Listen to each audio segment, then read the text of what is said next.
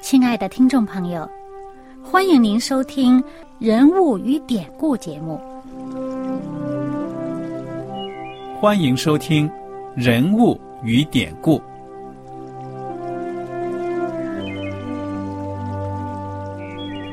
听众朋友们，当你读圣经的时候，不知道有没有过这样的想法：生活在几千年前的圣经人物，与我们这生活在二十一世纪的人有什么相关吗？那些古时候缔造了历史的伟人们，只是些令我们感叹而望尘莫及的对象吗？那些败坏了品德的小人和有负圣托的失败者，难道只是为了让我们嗤之以鼻吗？在这个人物与典故的节目里，我和小燕将与大家一起，通过圣经中的人物和他们的事迹，看看我们能从他们的故事中得到哪些启发，以便用正确的态度来对待我们每天所面对的生活和挑战，共同奔走天国的旅程。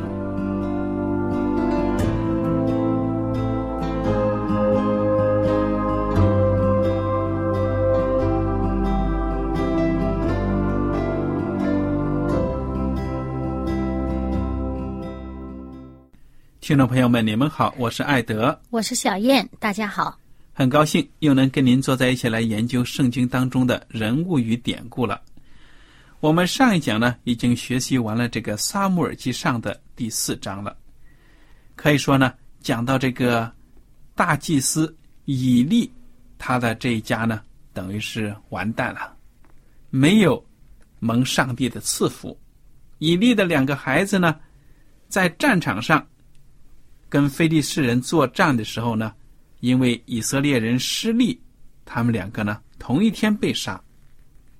而且呢，因为以色列人战败，连他们抬到前线的这个约柜呢，也被非利士人呢给抢去了。这个消息呢传回国家，大祭司以利当时已经年纪老迈了，坐在那里，听到人报了这个。噩耗啊！当时就从凳子上往后翻过去，脖子摔断，就咽气了。所以呢，真的是按照上帝对以利的训斥，还有对他的家人的这种咒诅呢，以利和他的孩子可以说呢，就这样子走了。那么他们这家的这个荣耀呢，也早就没有了。因为他的两个孩子呢，实在是太不像话了。我们在上一讲都已经跟大家讲过了。那么现在呢，我们看到这个约柜在非利士人的手中，非利士人得到了耶和华的约柜。在过去打仗，我们都知道呢，这些民族呢各自抬着自己的神呢，打着自己的神的名号来作战。还以为呢，他们把以色列的神给打败了，结果呢，这个故事就有趣了，有一个非常奇妙的一个转折。我们来看看呢，《撒母耳记上》第五章，请小燕给我们读一读或者讲一讲其中的梗概好吗？嗯，那么第五章一开始呢，就讲到这个非利士人呢抢了上帝的约柜。那么他把这个约柜呢，就抬到了他们这个亚什突这个地方，就是他们非利士人的五个重镇，这个五个最重要的城市之一。嗯，啊，亚什突是最北边靠海的。好了，那么他抬到那个地方去以后呢，就把上帝的约柜呢，就呃放到他们那个大滚庙里边。嗯，他们觉得这只是众神之一啦。嗯，这个约柜本身可能就有什么法力之类的，他们就有这么样的想法，大概是。好了，就把这个上帝的约柜就放在大滚庙里边呃，就而且呢是放在大滚的这个这个神像的旁边嗯哼。结果第二天早上呢，这个亚什突这个地方的人他起来一看，嗯，早上起来到庙里边去了，去，他们还蛮虔诚哈，这一大早就去庙里边儿。谁知道呢？就见到这个大滚这个神像竟然扑倒在耶和华上帝这个约柜的前边儿，啊，就是脸朝下脸扑在地上。嗯，哎，他们想着赶紧把这个大滚立起来啊，这可能是偶然的什么原因嘛，不平嘛，这个立起来了。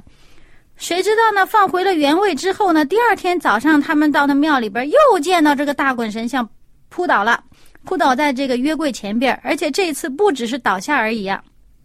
这个脸不但是呃贴着地哈，而且呢，这个头啊，这个手啊，都在门槛上摔断了，嗯哼，就剩下残躯了。哇，真哇的是神迹啊！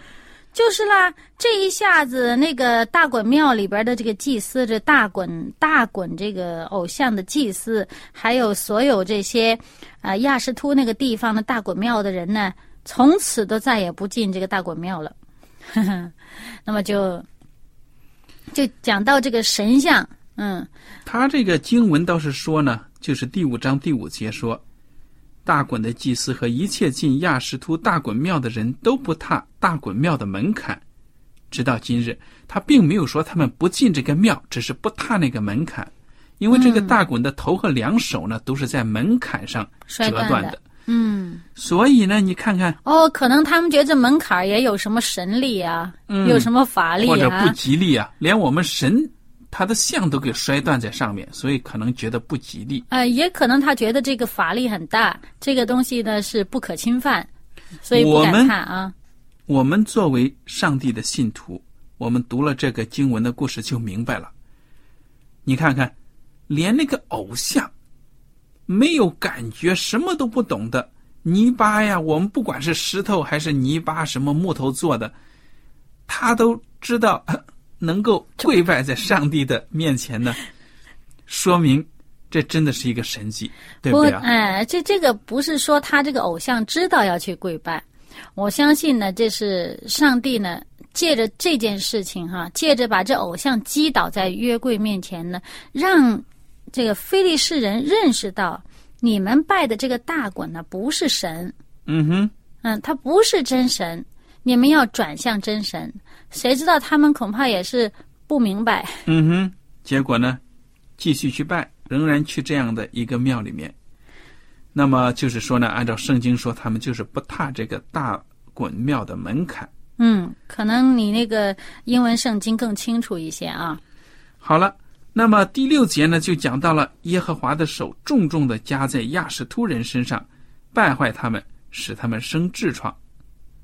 哇，你说这个，我们都知道呢，痔疮这种病呢，其实挺烦人的，对挺不对难？受的，嗯，所以呢，我们看到亚什突人呢，四境里的居民都是如此，都得，很普遍呢。嗯，大家都得。嗯这时候他们就觉得这事儿不好了，啊，我们看这个第七节，就是他们就说了，说这以色列上帝的约柜不可以留在我们这里，因为他的手重重加在我们和我们神大滚的身上。嗯于是呢，他们就派人去把这个非利士的这个各地的这个首领啊，其实指的是他们那个五大呃五大首领啊啊，就请来了，就问他们说说我们应该怎么样对待这个约柜呢？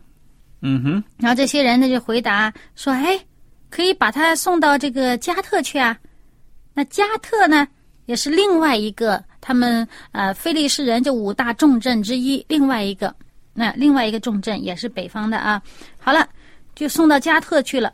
谁知道运到那儿以后呢，耶和华的手啊继续击打那个城，那个城里的人呐、这个是大大的惊慌。”无论大小都生痔疮，那么大人孩子全都长痔疮。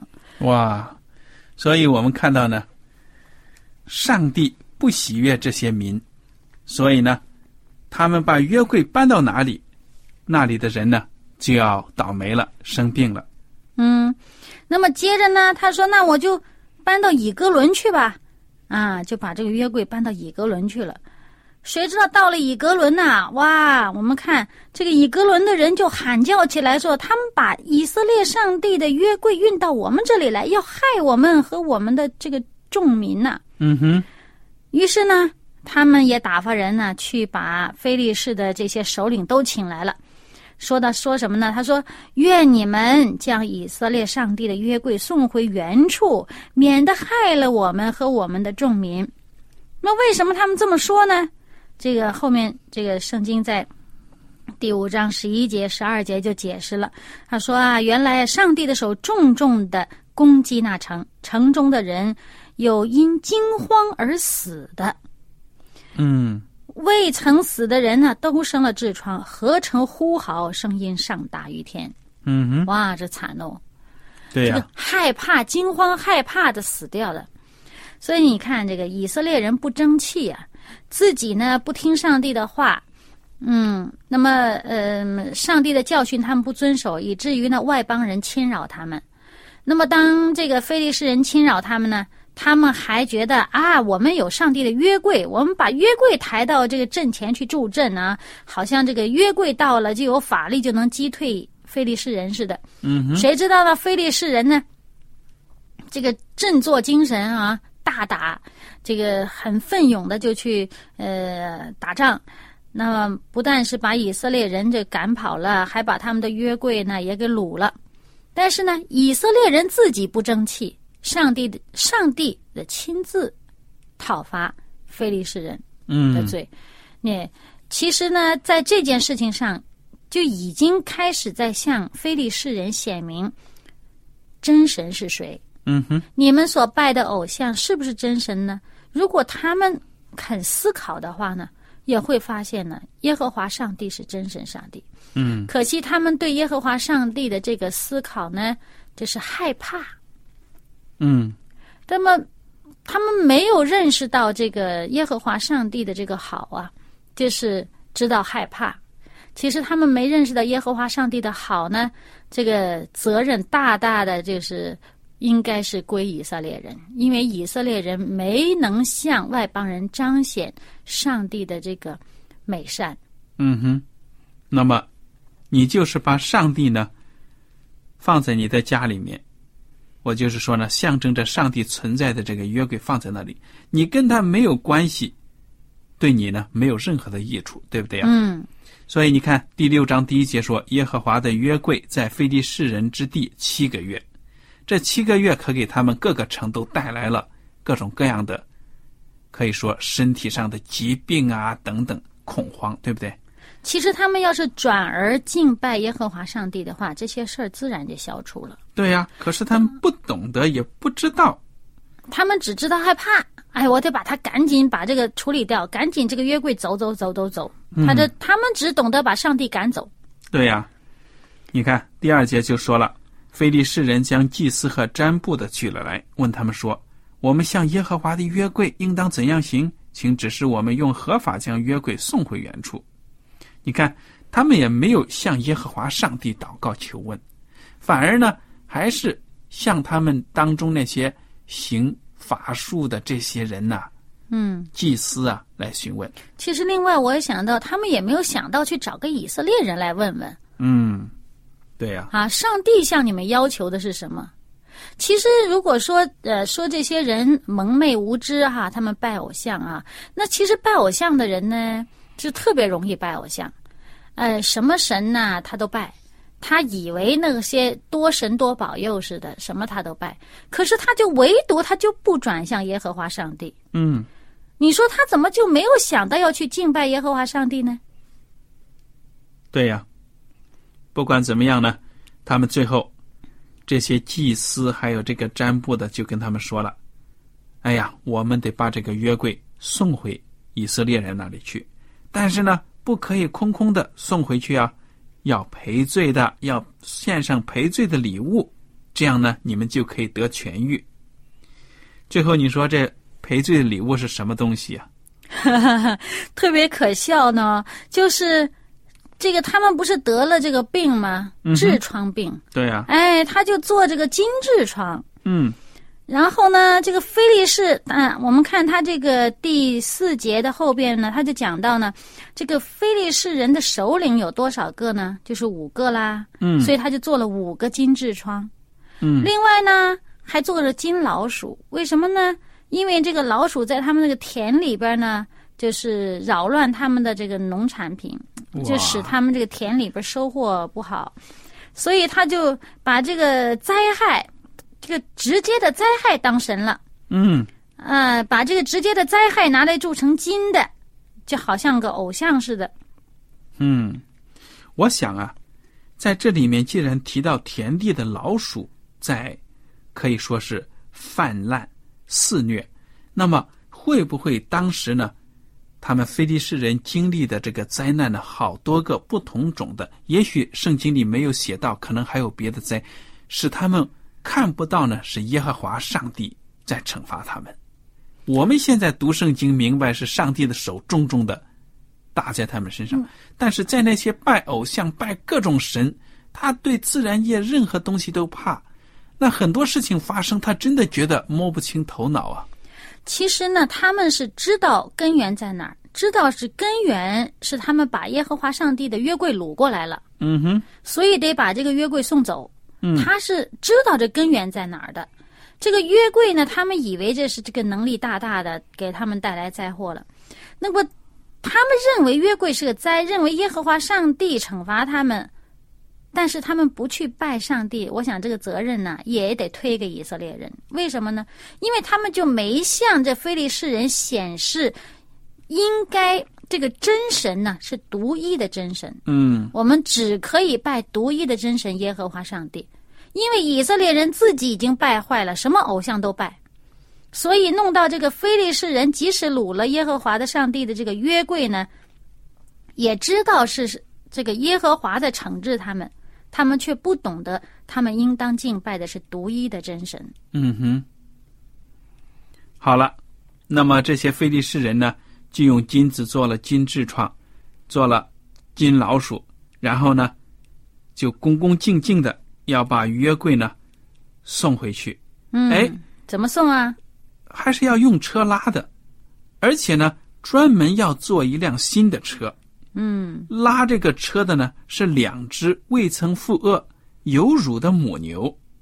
那就是说有乳的母牛，也就意味着它正在喂奶的。嗯就是还有牛犊的。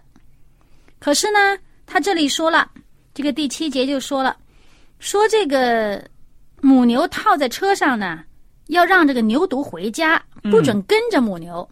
哎，其实我们如果知道这个牛这个动物这个天性啊，它正在喂养它这个小犊子牛犊的时候，这种母牛一下子牛犊你给人家牵走了。那母牛是不是会乱了性的？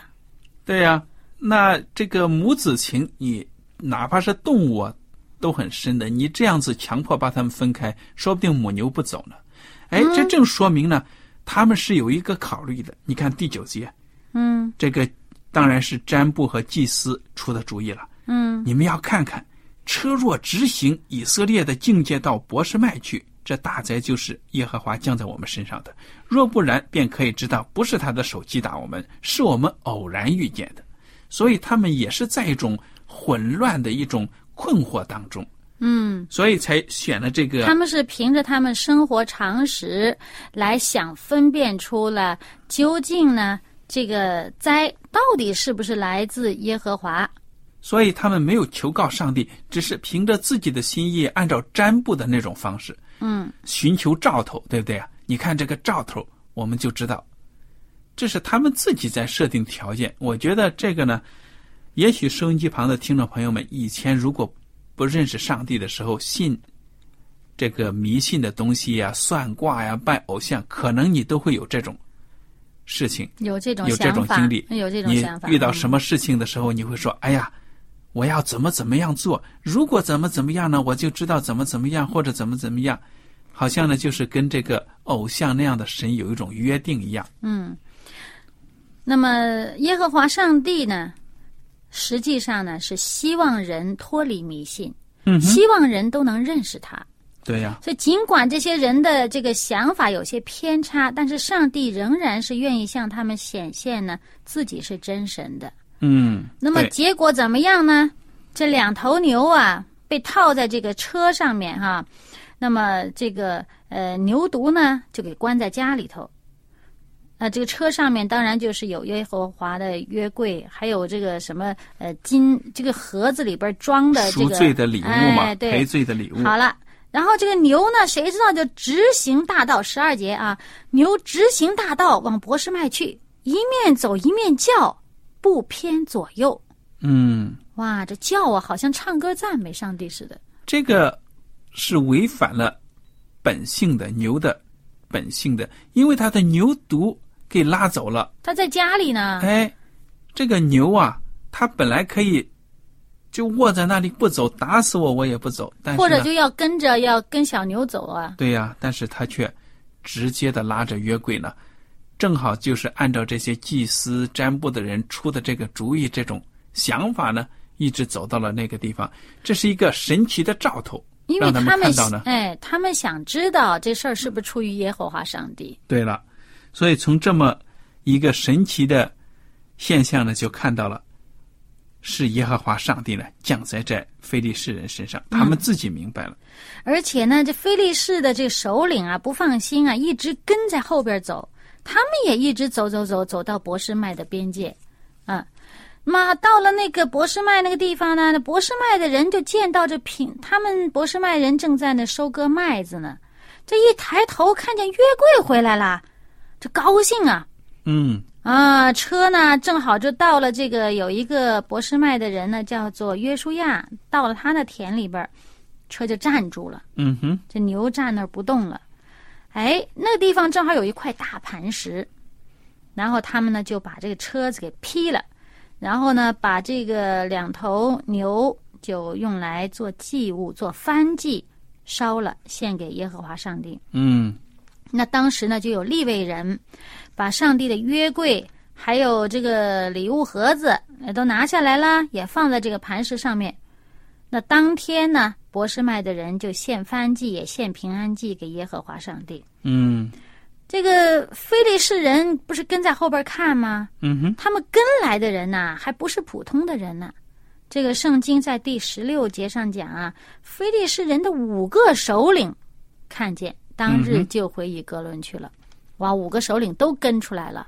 那得确保这么贵重的东西上面镶着金呢，包着金子，你别拐到别的地方被人家没什么交代了，对不对啊？你也不知道下、下落怎么行呢？嗯，所以就一直跟着。那好所，以这件这个神迹既然就显在非利士人面前，而且是显在他们五个首领面前，都让他们看见了。他们如果心里边心轻的话呢，啊，他就应该看得出来。应该醒悟了啊！哎，对，而且不是平民百姓看到了，也不是你传我，我传你，传到他们耳朵里，他们是亲眼看到了，五个首领都看到了。好，那么这个约柜在博士麦这个地方又引起了一个小小的事件，当然也不是小事件呢。为什么呢？十九节说，耶和华因博士麦人善观他的约柜，就击杀了他们七十人，那是有五万人在那里。嗯，对，你们看呢，有五万人，为什么击杀的不是五万人？如果说这个约柜敞着，大家都看见了，为什么那五万人没事，就这七十人有事呢？我想这七十个人可能偷看呐、见到上面讲的嘛，善观，擅自去看，就是说他们存着一种不敬虔的心，因为以色列人都知道耶和华的约柜是不可以一般人不可以看的，只有大祭司一年一次进至圣所才能看一次，但是这个普通，老百姓不可以看但，是这个约柜被运过来的时候，已经离开了会幕，估计呢可可能没会显露。。我想最重要的是，是不是这七十个人冲到前面去，要掀开盖子看看里面的石板呐、还有那个亚伦的杖啊，什么在不在里面？会不会试图去做这样的事情？那就上帝就不知道了对对啊但是不管怎么说，他们存的这个心态，那圣经上说是善观，他不是存着这个敬虔的心态、恭恭敬敬的心态，他很随便的对待上帝的约柜，嗯哼，所以他们就被击杀了。你想，如果说非利士人，假如那个上面的罩子都没有了哈，那非利士人也见着了，对怎么没有我是因此说那个被击杀？罩子不是说没有了，是罩子还在那里，但是可能这七十个人呢想去撬开看看里头是啥东西啊。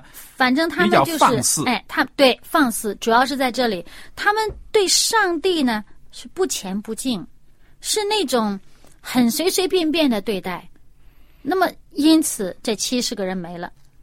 所以其他的百姓呢就吓得嚎啕大哭啊，说：“哎呀，谁能在耶和华这圣洁的上帝面前肆立呢？这约柜可以从我们这里送到谁那里去呢？”他们也赶快的、积极的要把约柜打发走。嗯，很可怜呢。我们如果以后往后读呢，就会发现，敬畏上帝的那些人呢，因为约柜在他们那里兴旺发达，嗯，但是偏偏这些百姓呢，看见了，赶快走走走，嗯。赶快打发走。他们对上帝不是敬，而是畏，嗯。对不对呀、嗯，好，那后来呢？结果这个约柜就送到了谁谁的基列？耶林那个地方，嗯。啊，那么那个地方啊，那么这些人呢，就赶紧去去叫着基列耶林的人来说啊，赶紧你们去把这约柜接走吧。那他们就来了，他们自己不送去哈，这是基列耶林的人就下来呢，去接这个约柜，就到他们那儿去，到了山上。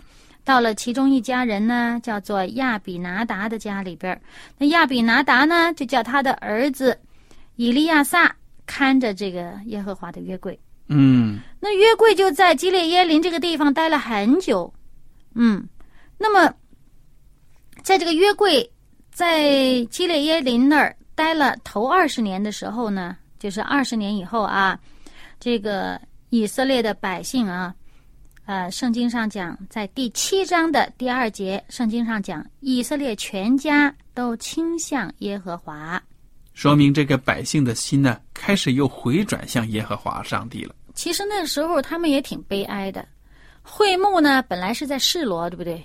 嗯哼，打了那一大仗，以利也死了，约柜也没了，显然示罗也就不再成为一个这个敬拜上帝的一个中心了。嗯那么这个约柜好像在外边流浪，呃，那么现在这回回来了，呃，以色列人呢也没有把它放在一个特别敬拜他的地方，只是呢好像放到山上去了，好像给藏起来了，好像有一个人在看守而已，并不是真的大家都跑到那儿去敬拜上帝了。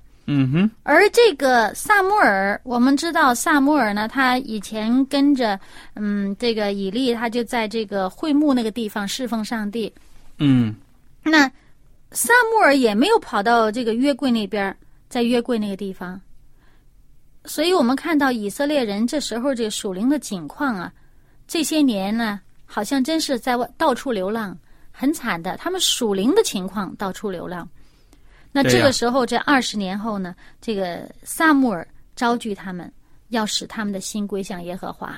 嗯，好，我想呢，好看的故事呢还在后头。我们今天的时间呢已经到了。如果大家有了什么疑问或者有什么建议呢，您可以写信来。艾德和小燕，感谢您今天的收听，我们下次节目再会。再会。喜欢今天的节目吗？若是您错过了精彩的部分，想再听一次，可以在网上重温。我们的网址是 x i w a n g r a d i o 希望 Radio，或是找旺福村也可以找到。